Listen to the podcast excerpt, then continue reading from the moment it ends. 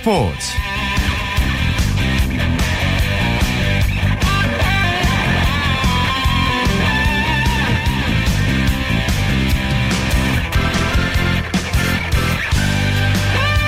여러분 안녕하십니까? 아나운서 오승원입니다. 설 연휴 다들 잘 보내고 계시죠? 네, 민족 스포츠의 대명사 뭐니뭐니 해도 역시 씨름이죠. 지난 화요일부터 오늘까지 닷새 동안 설날 장사 씨름 대회가 열렸는데요. 장성복 선수가 2년 연속 백두 장사를 차지했습니다. 장성복 선수는 경산체육관에서 열린 백두급 결승에서 손명호 선수를 3대1로 꺾고 꽃가마에 올랐습니다. 2014 설날 대회와 2014 추석 대회를 싹쓸이하면서 명절 장사로 불렸던 장성복 선수 오늘 승리로 설날 대회 2연패와 함께 생애 네 번째 백두 장사에 올랐습니다. 자, 이 명절을 계기로 우리 민족 고유의 스포츠인 씨름에 대한 관심이 높아져서 예전의 인기를 되찾을 수 있었으면 합니다. 자, 토요일에 함께하는 스포츠 스포츠 먼저 프로농구의 열기부터 느껴봅니다. 월간 점프볼의 손대범 기자와 함께합니다. 안녕하세요. 네, 안녕하세요. 네, 새해 복 많이 받으십시오. 네, 새해 복 많이 받으십시오. 네, 시즌 막바지로 접어든 우리 프로농구 설 연휴 내내 아주 치열한 순위 싸움이 계속됐는데요. 동부가 전자랜드 꺾고 8연승을 기록했네요. 네, 원주 종합체육관에서 열린 동부와 전자랜드 대결은 동부가 69대 47로 승리를 하면서 8연승을 달리게 됐습니다.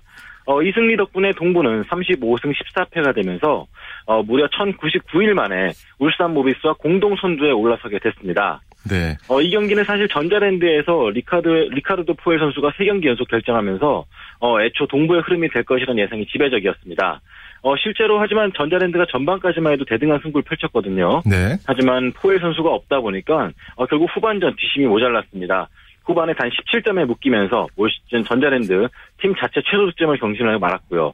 반면에 동부는 김주성과 데이비드 사이먼의 동부 산성이 어, 큰 힘을 발휘하면서 승리를 이끌었습니다. 네, 아주 동부의 상승세가 무서운데요. 오늘 위력을 아주 확실하게 보여준 것 같아요. 그렇죠. 동부가 앞서 말씀드렸다시피 이번 시즌 자체 최다 연승인 8연승을 달리고 있는데요. 어, 연승을 달리는 동안에 75.6점을 기록하고 반대로 상대를 63.9점으로 묶으면서 평균 11.8점 차로 이기는 괴력을 발휘하고 있습니다. 어, 이와 함께 1위 자리까지 수성하면서 플레이오프에서 가장 경계해야 될 팀이 됐는데요.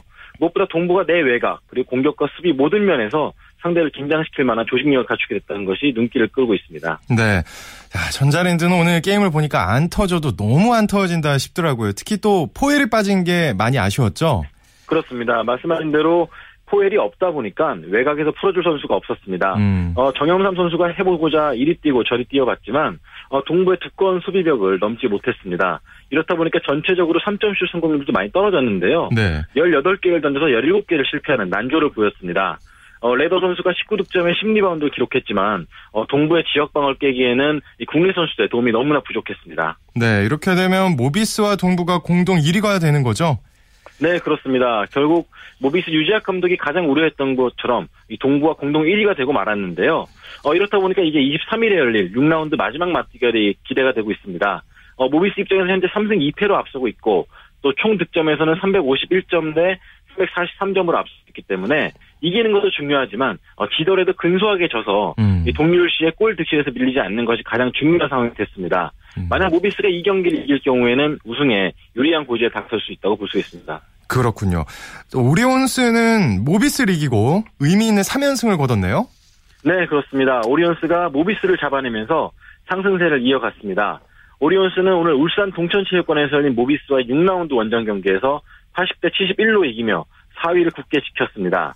어, 두 팀은 경기 내내 평평한, 팽팽한 접전을 펼쳤는데요. 네. 어, 전반전에 워낙 페이스가 빨랐던 탓에 후반전쯤에는 좀 체력 소모가 있을 거라 봤거든요. 음. 결국 승부는 식스맨들이 이 지친 주전들을 얼마나 도와주느냐가 중요했었는데 오리온스는 오늘 전원이 좋은 활약을 보인 반면에 모비스는 주전 5명 외에는 거의 힘을 쓰지 못했습니다. 네, 특히 오리온스는 팀 최다승을 기록했고 또 오늘 선수들이 말씀하신 대로 다 잘해줬던 것 같아요. 네, 그렇습니다. 오늘 최다 득점이 리오 라이온스의 15점에 불과했지만 어, 라이온스를 비롯해서 5명의 선수가 10득점 이상을 기록하면서 모비스의 탄탄한 수비를 무너뜨렸습니다. 어, 반면에 모비스는 믿었던 양동근과 함지훈이 부진했던 점이 좀 아쉬웠습니다. 음, 이현민 선수가 오늘 해결사 역할을 아주 톡톡히 했죠? 그렇습니다. 오늘 말씀하신 것처럼 이현민 선수가 어, 오늘 중요한 순간에 팀을 잘 이끌어줬는데요. 어, 3쿼터에 오리온스는 이현민 선수 투입되기 전까지는 첫 7분 동안에 8득점에 묶이는 부진을 보였습니다. 음. 하지만 이현민 선수가 출전한 3쿼터 마지막 3분 동안에 9점을 몰아치면서 경기 흐름을 이끌었습니다. 네, 비록 모비스는 졌지만 문태용 선수 오늘 개인 통산 5,700득점 기록을 달성했네요. 그렇습니다. 이 경기를 통해서 정규리그 통산 5,700득점을 돌파했는데요. KBL 역사상 19번째 있는 일이었습니다. 어, 문태영 선수는 전반 종료 6분 17초 전에 어, 득점에 성공하면서 이 기록을 돌파했는데요. 오늘 전반전에 전반 그 상당히 좋았습니다. 20득점을 기록하면서 팀을 잘 이끌었는데 앞서 말했듯이 국내 선수들의 도움이 부족했던 점이 어, 결국 음. 패배로 연결되고 말았습니다. 네, 오늘 여자부 경기도 아주 빅매치였는데 KB스타즈와 신한은행의 경기 어떻게 됐나요? 네, 청주에서 열렸던 KB스타스와 신한은행의 경기는 신한은행이 68대 60으로 이기면서 2위 굳히기에 들어갔습니다. 오늘 경기는 KB스타스가 이길 경우에 어, 경기가 없었던 우리은행이 자동적으로 정규리그 3년 연속 우승을 확정짓는 경기였는데요. 네. 하지만 신한은행이 이기면서 그런 우리은행의 바램을 무너뜨렸습니다. 어, 카리마 크리스마스 선수가 37득점, 15리바운드로 활약했고요. 김단비 선수가 15득점을 보태면서 어, 결국 후반전 뒤집기에 성공했습니다. 어, 신한은행 오늘 승리로 2연승을 달리면서 3위 KB스타스와의 격차를 3, 3경기로 벌렸습니다. 어, 음. 신한은행은 KB스타스와의 상대 전적에서 앞서기 때문에 남은 5경기 중에서 2승만 추가해도 자력으로 2위를 확정짓게 되고요. 우리은행은 월요일에 있는 KDB, KDB 생명과의 경기를 이긴 경우에는 3시즌 연속 정규리그 우승 확정짓게 됩니다. 네, 내일 프로농구 경기 일정과 관전 포인트 짚어주시죠. 네, 내일 3경기가 준비되어 있습니다. 삼성과 KT의 경기가 2시 잠실 실내체육관에서 열리고요. LG와 SK가 2시에 창원 실내체육관에서 만나게 됩니다. 또 4시에는 안양 실내체육관에서 KDC 인상공사와 KCC의 경기가 열리는데 어, 무엇보다 관심이 가는 경기는 바로 LG와 SK 간의 경기입니다. 어, 두 팀 모두 우승 후보이라고 볼 수가 있겠는데 네. 어, SK가 과연 최근 부진에서 벗어나서 다시 한번 연승을 살수 있을지 기대를 모으고 있습니다. 네, 오늘 소식 고맙습니다. 고맙습니다. 지금까지 프로농구 소식 월간 점프볼의 손대범 기자와 정리해드렸습니다. 이어서 프로 배구 소식 정리합니다. 마이데일리의 강산 기자 연결합니다. 안녕하세요. 네, 안녕하세요. 네, 새해 복 많이 받으십시오. 예, 새해 복 많이 받으십시오. 네, 정규리그 최종 라운드인 6라운드에 막이 올랐는데요. 한국전력과 LIG가 그 서막을 열었죠? 네, 오늘 구미에서는 6라운드 첫 경기 남자부 LIG 손해보험과 한국전력이 맞붙었습니다. 경기는 한국전력의 세트 스코어 3대1 승리로 끝났고요. 네. 한국전력은 오늘 승리로 시즌 전적 20승 11패, 승점 56점이 되면서 4위 현대캐피탈과의 승점 차를 10점까지 벌렸습니다. 한국전력은 창단 후에 처음으로 20승 고지를 밟았다고요? 그렇죠. 한국전력은 프로 출범 이후 최다 승이 지난 2011-2012 시즌 기록한 18승이었고요. 10승 이상을 올린 것도 단 올 시즌을 포함해서 세 시즌이 전부인데 네. 올해는 벌써 20승입니다. 프로 출범 이후 처음으로 한 시즌 20승 고지를 밟아 의미를 더했습니다. 어, 디몇 세트에서 승부가 갈렸나요? 예, 오늘은 1세트가 승부에 절대적인 영향을 미쳤습니다. 예. 30대 30 듀스 접전 속에서 한국전력이 웃었는데요. 29대 30으로 뒤진 상황에서 LIG의 뼈아픈 터치넷 범실에 이어 주리치의 오픈 공격과 블로킹 득점으로 첫 세트를 손에 넣으면서 오늘 경기를 조금은 쉽게 풀어갈 수가 있었죠. 네, 한국전력의 전광인 선수 몸이 아프다고 들었는데 오늘 공격 선봉에 나섰죠. 그렇습니다. 전광인 선수가 사실 착지 동작 때문에 무릎이 썩 좋지는 않았던 게 사실인데요. 예. 그럼에도 오늘 대단한 활약을 펼쳤습니다. 뭐 외국인 선수 주리치도 17득점 공격 성공률 38%로 좋지 않았는데 오늘 정광인이 팀 공격이 굉장히 큰 부분을 차지했습니다. 팀 내 최다인 20득점에 공격 성공률 55%로 제 역할을 충분히 해줬고요. 20점 중에 19점이 공격 득점이었습니다. 예. 자, 이렇게 되면 2위인 OK저축은행이 불안하겠는데요? 그렇죠. 최근 OK저축은행이 3연패에 빠지면서 2위 경쟁이 굉장히 치열해졌는데요. 네. 한국전력이 오늘 승리로 59점인 OK저축은행의 승점 3점 차로 추격했습니다. OK저축은행은 앞으로 6경기, 한국전력은 5경기가 남아있는 상황에서 2위 다툼이 굉장히 재미있게 됐습니다. 음, 자, 재밌는 인터뷰가 있더라고요. 한국전력 신영철 감독이 경기 후 인터뷰에서 2위가 중요하지 않고 3, 4위전을 하지 말아야 하기 때문에 앞으로 대한항공과 현대캐피탈전이 상당히 중요하다 이런 얘기를 했는데 자 왜 2위가 중요하지 않다는 건가요? 예, 한국전력으로선 2위가 되면 더없이 좋겠죠. 예. 하지만 4위와 승점 차를 벌리는 것도 매우 중요합니다. 한국전력이 3위를 유지한다고 가정했을 때 4위 팀과 승점 3점 차이 내면 단판제 준 플레이오프를 치러야 하는데요. 승점 차가 4점 이상이면 준 플레이오프 없이 바로 2위 팀과 플레이오프를 치를 수가 있습니다. 음. 단판제 준 플레이오프는 한 경기로 승부가 결정되기 때문에 거기서 경기를 패한다면 바로 올 시즌이 끝날 수도 있고요. 이긴다고 해도 체력적으로 부담이 되거든요. 네네. 그래서 신영철 감독은 2위 싸움에 무리하기보다는 4위와의 격차를 벌려서 바로 플레이오프를 치를 수 있는 상태를 만드는 게 중요하다고 판단을 한 거죠. 그렇게 해서 우승에 도전하겠다. 네. 예, 그렇죠. 네, 서울 연휴를 맞아서 아주 다양한 이벤트가 많이 준비됐죠. 네, LIG는 오늘 경기장에 전통 민속놀이 체험존을 설치해서 팬들이 직접 민속놀이를 체험하는 자리를 마련하기도 했고요. 연휴 첫날인 18일에는 홈팬들을 대상으로 떡국 천인분을 준비하고 한복을 입은 팬들에게 무료 입장 혜택을 제공하기도 했습니다. 네. 이런 이벤트가 많은 팬들을 경기장으로 불러 모으는 것 같아요. 음, 역시 배구가 인기 있는 이유가 있네요. 네. 네 플레이오프 진출 티켓을 놓고 막바지 순위 싸움이 아주 치열한데 남자부 플레이오프 전망해 주시죠. 예, 일단 삼성화재와 OK저축은행, 한국전력은 플레이오프 진출은 사실상 확정을 지은 듯한데요. 문제는 4위 현대캐피탈과 5위 대한항공입니다. 두 팀으로서는 쉽진 않지만 아직 포기할 단계는 아닙니다. 경우의 수가 극히 적은 게 사실인데요. 네. 일단 3위 한국전력과의 맞대결은 물론 남은 경기에서 최대한 많이 이겨야죠. 현대캐피탈은 6경기에서 모두 승점 3점을 챙기면 승점 64점, 대한항공은 61점입니다. 하지만 한국전력과의 맞대결에서 지면 의미가 없어집니다. 지금까지 상황을 놓고 봤을 때 삼성화재의 정규리 그 우승 그리고 OK저축은행과 한국전력의 플레이오프로 전개될 가능성이 가장 커 보입니다. 그렇군요. 여자부도 플레이오프 전망을 부탁드릴까요? 예, 여자부도 굉장히 치열한데요. 승점 52점인 선두 한국도로공사와 47점인 현대건설의 막바지 선두 다툼이 굉장히 치열합니다. 최근 주춤한 3위 IBK기업은행은 승점 41점으로 36점인 4위 흥국생명의 5점 차로 쫓기고 있습니다. 지금 흥국생명이 극적으로 반전을 이뤄낼 수 있느냐고 관건인데요. 두 팀 모두 다섯 경기씩 남은 상황에서 어떤 결과가 나올지 좀 궁금해지고요. 아무래도 여자부가 남자부에 비해 순위 다툼이 더 치열한 상황입니다. 네. 자, 연휴 마지막 날인 내일 프로배구 V리그 경기 일정과 관전 포인트 짚어주시죠. 네, 벌써 연휴 마지막 날입니다. 굉장히 아쉬울 네. 듯한데요. 그 경기를 보면서 마지막을 즐기시는 것도 괜찮을 것 같아요. 네. 안산에서 남자부 OK저축은행과 우리카드, 성남에서 여자부 도로공사와 GS칼텍스가 맞붙습니다. 사실 OK저축은행과 도로공사 모두 1승이 굉장히 중요합니다. 3연패에 빠진 OK저축은행은 분위기 반전과 2위 고치기를 위해 1승이 필요하고요. 3연승 중인 도로공사도 내일 승점 3점을 챙긴다면 2위 현대, 현대건설과의 격차를 8점까지 벌릴 수가 있습니다. 플레이오프 진출이 좌절된 우리카드와 사실상 순위 싸움에서 밀려난 GS칼텍스가 상위권 순위 다툼에 찬물을 뿌릴지도 지켜보시면 좋을 것 같아요. 네. 아쉽지만 오늘 소식 여기까지 듣겠습니다. 고맙습니다. 감사합니다. 지금까지 프로배구 소식 마이데일리의 강산 기자와 정리해드렸습니다.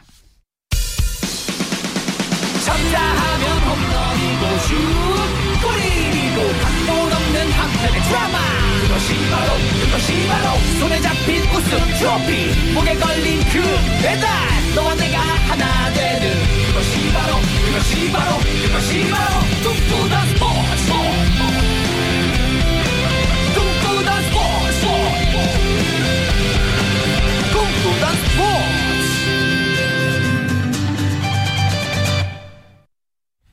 이어서 프로 축구 및 국내외 축구 소식 정리합니다. 베스트 11의 손병하 기자와 함께합니다. 안녕하세요.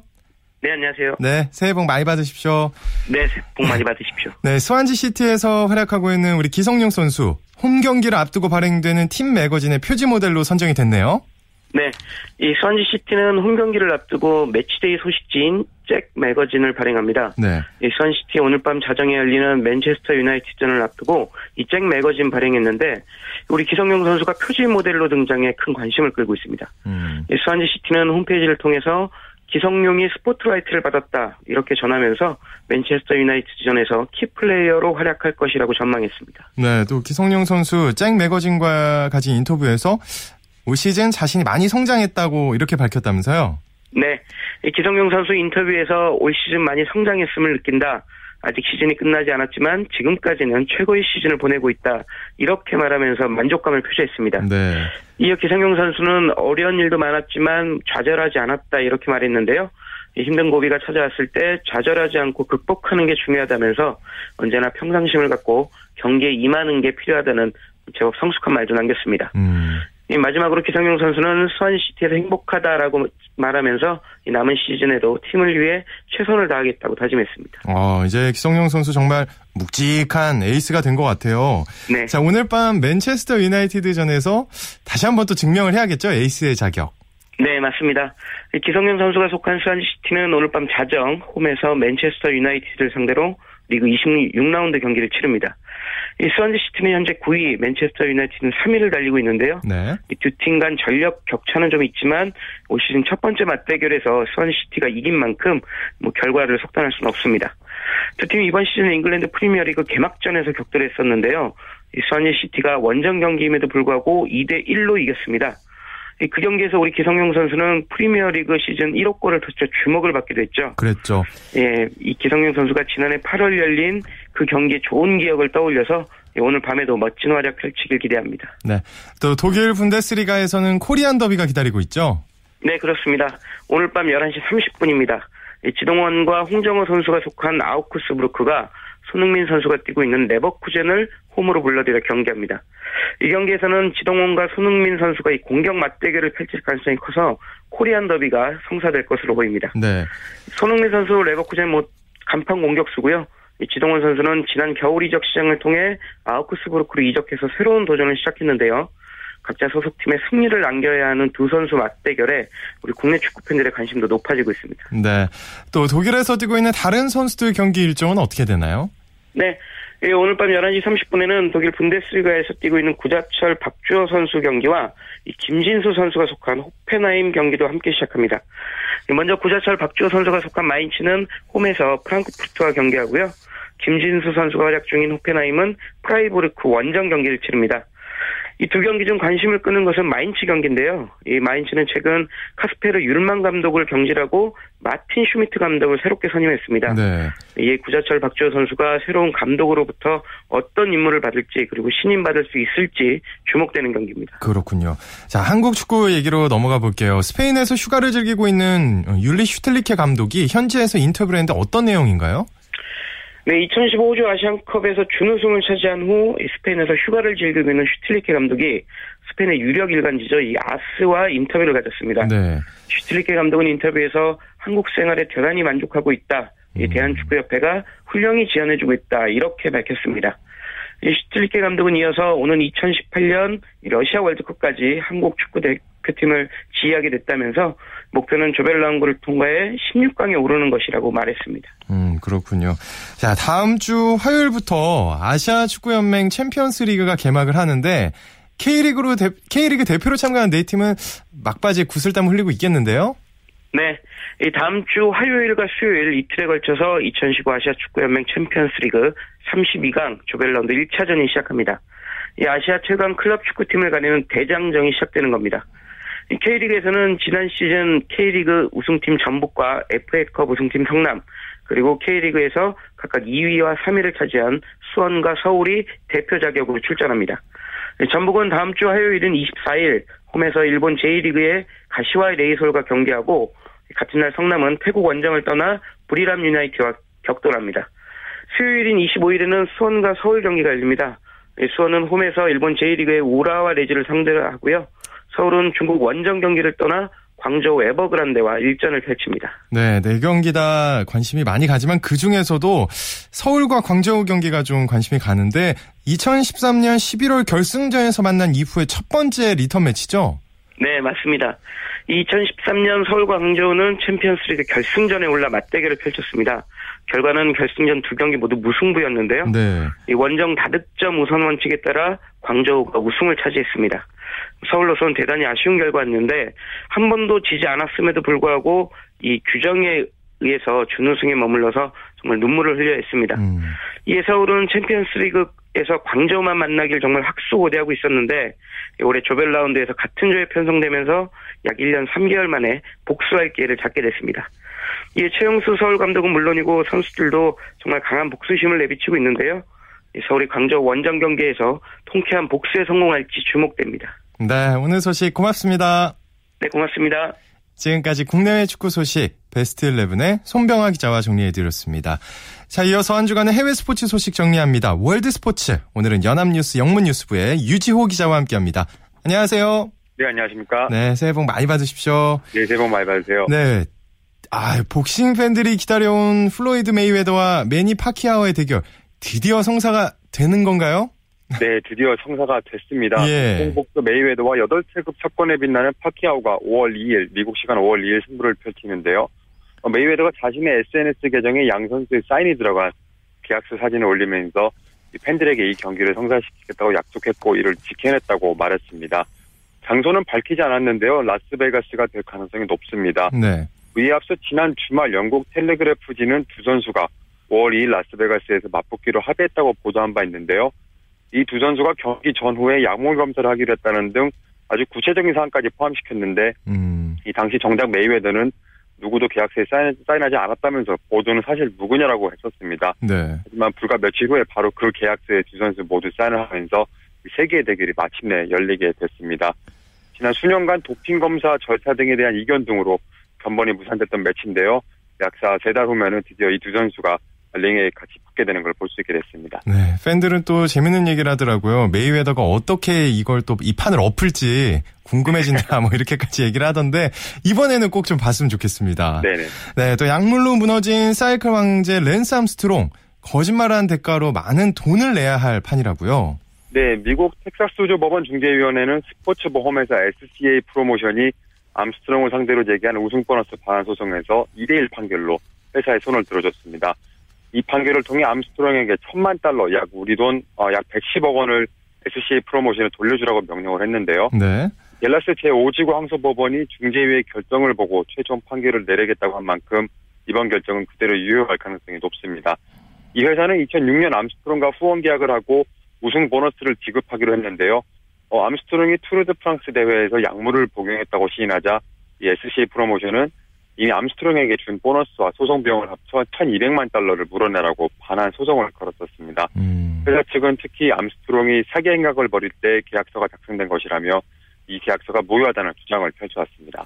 자, 그럼 이번 결과가 암스트롱의 다른 재판에도 영향을 줄 수 있겠네요. 네, 먼저 미국 정부가 암스트롱에게 소속팀 US 포스털 서비스로부터 후원받은 3천만 달러를 반환하라는 소송을 낸 적이 있는데요. 네. 이 암스트롱이 지게 되면 소송 비용 등을 포함해 최대 1억 달러를 내야 합니다. 음. 또 지난해 말 음주 뺑소니 사고를 저지르고 옆자리 여자친구의 탓으로 돌려서 위증 교사한 혐의로 기소가 된 바도 있는데요. 암스트롱은 텍사스 중재위원회 판결 후에 이 뺑소니 사고가 자신의 잘못이라며 유죄를 인정하기도 했습니다. 어, 이로 인해서 법정 수수료와 벌금을 합쳐 390달러 정도를 내고 법정 출석을 없이 사건이 마무리되긴 했습니다. 네. 자, 또 일본이 최근 이슬람국 IS의 자국민 살해 사건 여파로 이집트에서 열리는 근대 오종 대회 출전을 취소했다고요? 네, 일본은 3월 19일부터 이집트 카이로에서 열리는 근대 오종 월드컵에 자국 선수를 출전시키지 않기로 결정을 했습니다. 네. 교도통신에 따르면 일본 근대 오종 협회는 원래 남녀 선수 8명을 보낼 예정이었는데요. 최근 IS가 두 명의 일본인 인지를 살해하는 등 일본인에 대한 테러 위험이 증가한 점을 고려해 취소를 했습니다. 선수들은 대회 참가를 원했지만 안전을 이유로 취소 결정이 내려졌다고 하는데요. 어, 총 4번의 이 근대 오정 월드컵이 있고 6월에 있는 월드컵 파이널에서 우승한 팀에게 내년 리우 올림픽 출전권이 주어지는 아주 중요한 대회라고 할 수 있겠는데요. 어, 앞서 일본의 스포츠 단체는 안전을 이유로 중동에서 열리는 탁구 대회와 또 레슬링 대회 등의 선수 선수단 출전을 보류했습니다. 그렇군요. 또 한편 도쿄 마라톤 주최 측은 테러 공격에 대비해서 경찰도 경기에 참가시킨다고 말했다고요? 네, 고지 사쿠라이 대회 조직위원장은 최근 AP통신과 인터뷰에서 안전요원들이 대테러 훈련에 참가했고 경찰과 긴밀히 협조하고 있다고 말했습니다.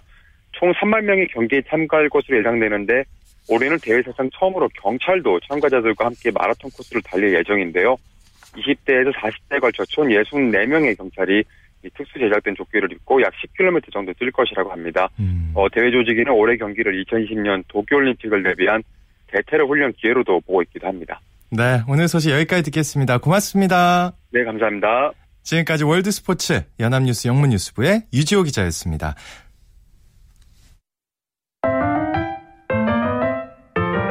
KBS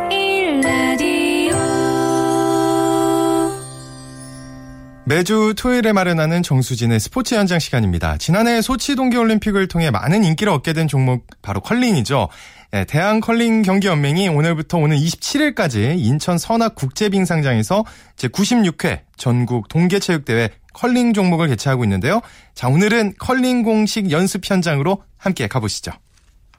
네, 아이스하키와 컬링, 스키 등 동계 스포츠의 행연이 곧 펼쳐질 예정인데요. 바로 올해로 96회째를 맞는 전국 동계 체육 대회입니다. 오는 25일부터 28일까지 서울과 인천, 울산, 강원, 그리고 전북 일원에서 개최될 건데요. 그 전에 컬링은 오늘부터 공식 연습을 하면서 공식 일정에 돌입했습니다. 이번 대회에 참가하는 컬링팀은 모두 71개 팀이고요. 선수들과 임원들을 포함해서 500명 규모인데 지금은 정해진 시간과 순서에 따라서 공식 연습에 매진하고 있는 모습들입니다. 먼저 대회에 대한 내용부터 들어보시죠. 대한컬링경연맹의 사업팀장입니다. 신성민입니다. 작년부터 저희가 이제 선수들의 기량과 경기력 감각, 그 다음에 아이스 적응 능력을 향상시키기 위해서 종별 공식 연습을 하고 난 다음에 대회를 치르는 식으로 바꿨습니다. 저희 컬링은 6개의 이제 승인 대회를 통해서 누적 포인트가 쌓이는데요. 누적 포인트에 이제 순위별로 국가대표 선발전에 참가할 수 있는 자격이 주어지게 됩니다. 그렇기 때문에 이번 대회에 또 이제 성적으로 포인트를 누적받게 되고요. 그 누적이 합산이 되는 대회이기 때문에 이 합산 가지고 이제 4월에 있을 국가대표 선발전에 10개 팀이 이제 선별되게 되는 겁니다. 그래서 중요한 대회라고 볼 수 있습니다.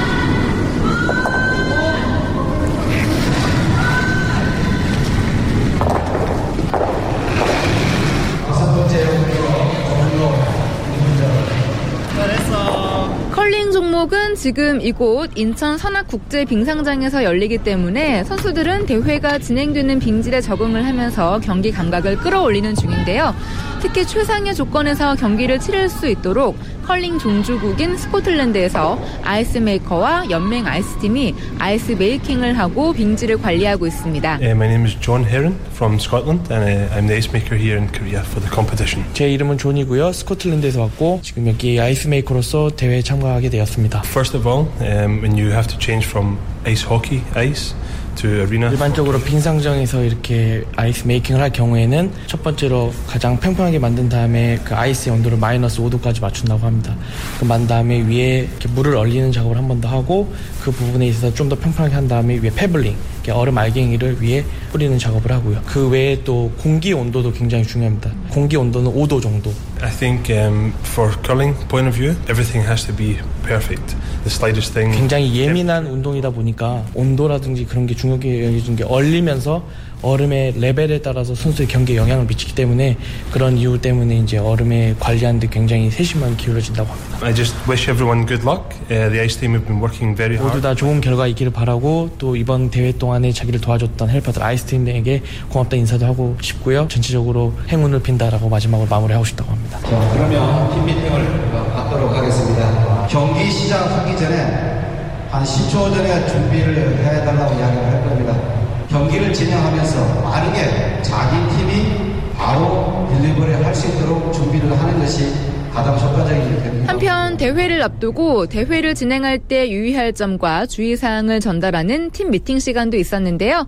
그러면서 선수들은 이번 대회에서 좋은 결과가 있었으면 좋겠다 하는 바람도 같이 가졌습니다. 안녕하세요. 경기도총 선수 스킵 김은지입니다. 소치 때는 제가 skip이 아니었거든요. 이제 팀을 이제 제가 skip을 맡고 나서 어떻게 보면 팀을 이끌고 가야 되기 때문에 그런 마음 자체가 그냥 좀 설레는 것 같아요. 동계 체육대 회 자체가요. 1년 에 단 한 번밖에 없고 각 지역 모든 선수들이 나와서 팽팽한 경쟁을 갖는 거잖아요. 그거 자체만으로도 중요한 대회 같아요. 경기도청 화이팅! 안녕하세요. 전북 컬링연맹 김은비입니다. 아시아 태평양 주니어 선수권 대회에서 금메달을 땄습니다. 이번 대회가 또 중요한 대회로 알고 있는 게 그 누적 포인트가 쌓이는 거다 보니까 그래서 네. 어떤 각오로 이렇게 임하실 계획이세요? 평소에 연습했던 것처럼 마음 편안히 먹고 하면 잘 될 것 즐거웠습니다.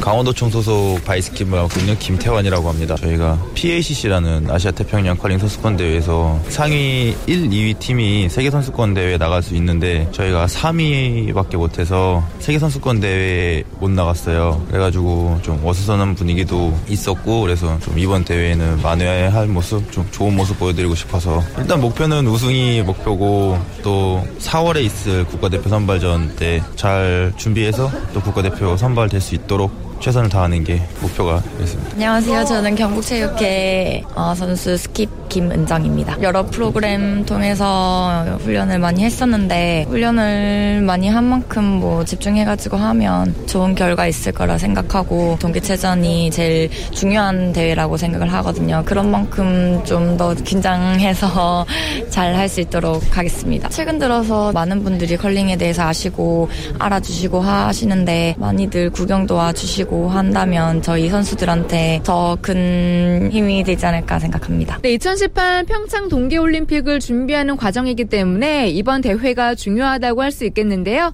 다들 좋은 결과 있었으면 좋겠고요. 실력도 향상되는 그런 계기가 됐으면 좋겠습니다. 지금까지 인천 선악 국제빙상장에서 정수진이었습니다. KBS 1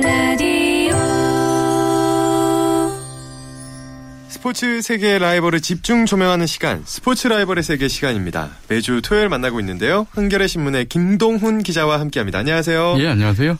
오늘은 어떤 라이벌인가요? 예, 설날하면 떠오르는 스포츠가 있죠. 네. 바로 씨름인데요. 예. 그래서 이제 오늘은 씨름 라이벌을 준비했습니다. 역대 씨름 라이벌 하면 몇몇 선수들이 있죠. 어, 일단 생각나는 선수가 70년대 말 80년대 초까지 이 동갑내기 라이벌이 있었어요. 음. 이준희, 홍현욱 선수. 그리고 80년대 초반에 민속 씨름이 등장한 뒤에 이 모래판의 황제 이만기 선수, 예. 인간 기중기 이봉골 선수. 그러니까 사실 이봉골 선수는 이준희 홍현욱 선수하고 동갑인데 좀 뒤에 좀 빛을 보면서 음. 어, 이만기 몇 살 어린 이만기 선수와 라이벌 구도를 형성했고요. 가장 최근에 은퇴한 선수 중에서는 뭐니 뭐니 해도 이 황규현 선수와 이태현 선수를 꼽을 수 있는데 네. 오늘은 이 두 선수의 뜨거웠던 현역 시절의 라이벌 관계를 소개해드리겠습니다. 아 그렇군요. 황규현과 이태현 이 두 장사는 오랜 친구 사이라고 들었습니다. 예, 고등학교 때부터 친구인데요. 은퇴할 때까지 20년 가까이 치열한 라이벌 대결을 펼쳤습니다. 이 두 선수가 처음 만난 게 고3 때예요. 어. 1993년이었는데 그때니까 벌써 22년의 세월이 흘렀네요. 네. 이 황교안 선수가 75년 11월생이고 이태현 선수가 76년 1월생. 그러니까 이 황교안 선수가 한 살 많지만 실제로는 두 달 차이밖에 나지 않는 거죠. 네. 어, 고향은 황교안 선수가 서울, 이태현 선수가 경북 김천이고요. 어, 키는 이태현 선수가 196, 황규현 선수가 187, 거의 10cm 정도 이태현 선수가 컸는데 네. 몸무게는 현역 시절에 두 선수가 이 130. 때 135kg에서 140한 2kg까지 그 사이에서 좀 비슷했습니다. 어, 근데 두 선수가 서로 짓궂은 별명을 부르면서 놀렸다고요. 예, 워낙 좀 친하던 친한 사이다 보니까요. 예. 고등학교 때 이태현 선수가 황규현 선수한테 누렁이라고 불렀대요. 그리고 황규현은 이태현을 대가리 이렇게 불렸다는데 아. 누렁이는 황규현 선수의 이름이 황규, 아. 황구와 발음이 비슷하다고 해서 어, 누렁이라 그랬고요. 대가리는 이태현 선수의 머리가 크다 해가지고 이렇게 놀렸다고 합니다. 근데 이제 둘이 이제 성인 무대 어, 씨름판에서는 어, 둘 다 멋진 별명이 하나씩 생겼죠. 네. 이태현 선수가 모래판의 황태자. 황규현 선수가 모래판의 귀공자야로 불렸습니다. 모든 별명들이 그렇지만 어릴 적 별명은 정말 유치하네요. 네, 고등학교 시절에 두 선수의 라이벌 관계는 그때부터 시작이 된 건가요? 그렇죠. 네. 이 93년도에 당시 경북 의성고 3학년이던 이태현 선수와 서울 동양공고 3학년이던 황규현 선수가 어, 씨름판에서 만났는데요. 네. 고등학교 때는 이태현 선수가 앞서갔습니다. 어. 하지만 황규현 선수는 고등학교 시절에 이태현 선수의 7개 대회 연속 우승을 가로막은 주인공입니다. 예, 라이벌전의 서막이었던 셈이죠. 그러네요. 민속 씨름판에서는 어땠나요? 예, 성인 무대에서도 처음에는 이태현 선수가 앞서갔습니다. 음. 이태현 선수는 프로 입문 첫해 94년 추석 대회부터 이듬해 8월 추석 대회까지 1년 동안 지금도 깨지지 않고 있는 32연승 기록을 가지고 있습니다. 네. 이 황규현 선수는 선수 생활 막바지에 불꽃 투혼을 보이면서 최고령 장사, 최고령 천하장사 기록을 가지고 있고요. 또 라이벌 대기 그러면서 라이벌 대결의 균형을 맞춰갔습니다. 네. 천하장사는 이태현 선수가 94년, 2000년, 2002년 이렇게 세 번 차지를 했고요. 황교안 선수는 2001년, 2009년 이렇게 두 번 천하장사에 등극을 했습니다. 또 백두급에서도 두 선수가 숱한 우승을 차지했는데 이태현 선수가 국내 최다 기록 20번의 백두 장사를 차지했고요. 음. 황교안 선수 역시 11번이나 백두급 우승을 기록했습니다. 통산 우승을 보니까요. 이태현이 24번, 황교안이 16번. 그러니까 둘이 합쳐서 40번이나 이야. 40번이나 씨름판 정상을 맛봤습니다. 둘이 다 해먹었다고 해도 두 선수의 라이벌 대결 중 최고의 명승부 뭐 이러면 어떤 경기를 꼽을 수 있을까요? 예, 2009년 12월 13일 날 경북 경주체육관에서 열린 제27회 천하장사 대회 결승전을 꼽을 수 있습니다. 네. 이 천하장사 타이틀을 딴다면 황규현 장사는 8년 만이었고요. 음. 이태현 장사는 7년 만이었는데 음. 누가 이기든 최고령 천하장사 기록을 세우는 어. 그런 경기였습니다. 어, 이 대회 앞서서 두 달 전에 어, 추석 장사 백두급 결승에서도 둘이 붙었었는데 그때는 황규연 선수가 이겼고요. 네. 그러니까 두 달 만에 리턴 매치가 되던 셈이죠. 네. 그러니까 이태현 장사는 설욕전인 셈이고요. 네. 이첫 판은 이태현 선수가 이겼습니다. 어. 설욕에 성공한 듯 했는데 둘째 판에서 황규연 선수가 이겼고 셋째 판, 넷째 판 연거푸 황규연 선수가 이기면서 또다시 정상에 올랐습니다. 이야. 자, 그런데 두 선수의 몸무게 차이가 승부를 갈랐다고 하는데 이건 또 무슨 얘기인가요? 아, 예. 그러니까 이태현 선수가 첫 판을 따내고 나서 둘째 판에서 예. 제한 시간 1분이 모두 흘러버렸어요. 음. 그래서 이제 개최를 해가지고 몸무게가 작은 선수가 이제 이기게 되는데 음. 그래서 몸무게를 달았죠. 초조한 예. 순간이었죠. 근데 이태현 선수가 142kg가 나왔고요. 예. 황규현 선수가 139.1kg가 나왔어요. 그러니까 2.9kg 차이로 결국 황규현 선수가 둘째 판을 따내면서 어, 개최로 이제 1대1 동점을 만들었죠. 음. 그러다 보니까 이제 이태현 선수가 아주 다급해졌고요. 어, 셋째 판, 네, 넷째 판에서 공격을 서두르다가 결국, 어, 황교안 선수의 이 역습에 어, 경기를 좀 잃고 말았습니다. 근데 재밌는 게 둘이 친구니까 네, 다음날 네. 두 선수가 전화통화를 했다고 해요. 네. 제가 좀 직접 들었던 얘기인데 이태현 선수가 아주 분을 참지 못했고 아. 황교안 선수는 그런 이태현 선수를 아주 약 올렸다고 합니다. 아니, 근데 억울할 것 같은데 어, 어떤 부분이 특히나 분, 화가 났다고 하던가요? 그러니까 친구한테 졌다는 것 그리고 아. 두달 전에 또 백두장사에서 졌는데 또 져서 졌 는데 서력이 실패한 부분 아. 또 개최 때문에 또 그랬으니까 좀더 약이 올랐겠죠. 네네. 네. 두 선수는 선수 생활 중에 똑같이 시련을 한 번씩 겪었잖아요. 예, 그렇습니다. 이태원 선수가 이종격투기로 전향을 했었죠. 예, 예. 그러니까 씨름 인기가 좀 시들해지면서 어떻게 보면 유혹의 손길이 찾아온 것인데 음. 하지만 이종격 투기에서 실패를 맛본 다음에 2006년에 이종격 투기 갔다 2008년에 다시 씨름판으로 돌아옵니다.